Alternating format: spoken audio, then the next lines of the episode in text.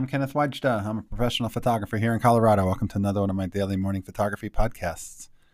So today I want to talk about street photography approaches.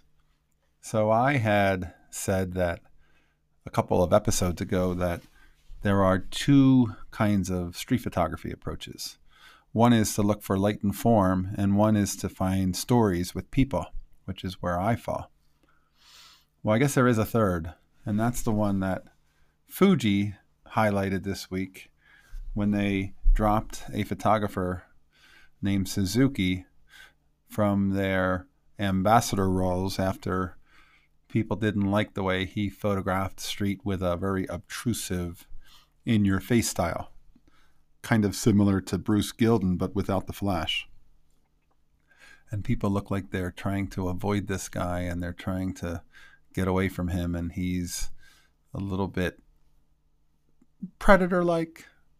Maybe that's important to get the kind of photos he gets. And I went to his work, and I saw his gallery, and I'll tell you, I do like some of the photographs, but they require him to kind of walk around along and shoot this spray and pray style and get right into people's faces. And it's not really a style that I prefer. I certainly don't like to shoot that way, but there's no other way to get the photos that he gets without having the camera 6 inches from people's faces as he's passing them.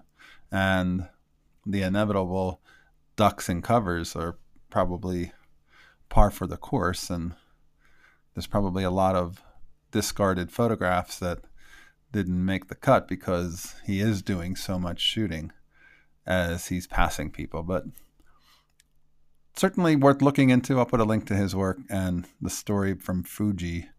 You may have seen it in Petapixel this week. But that is a third way of working. All right, that's today's photography talk.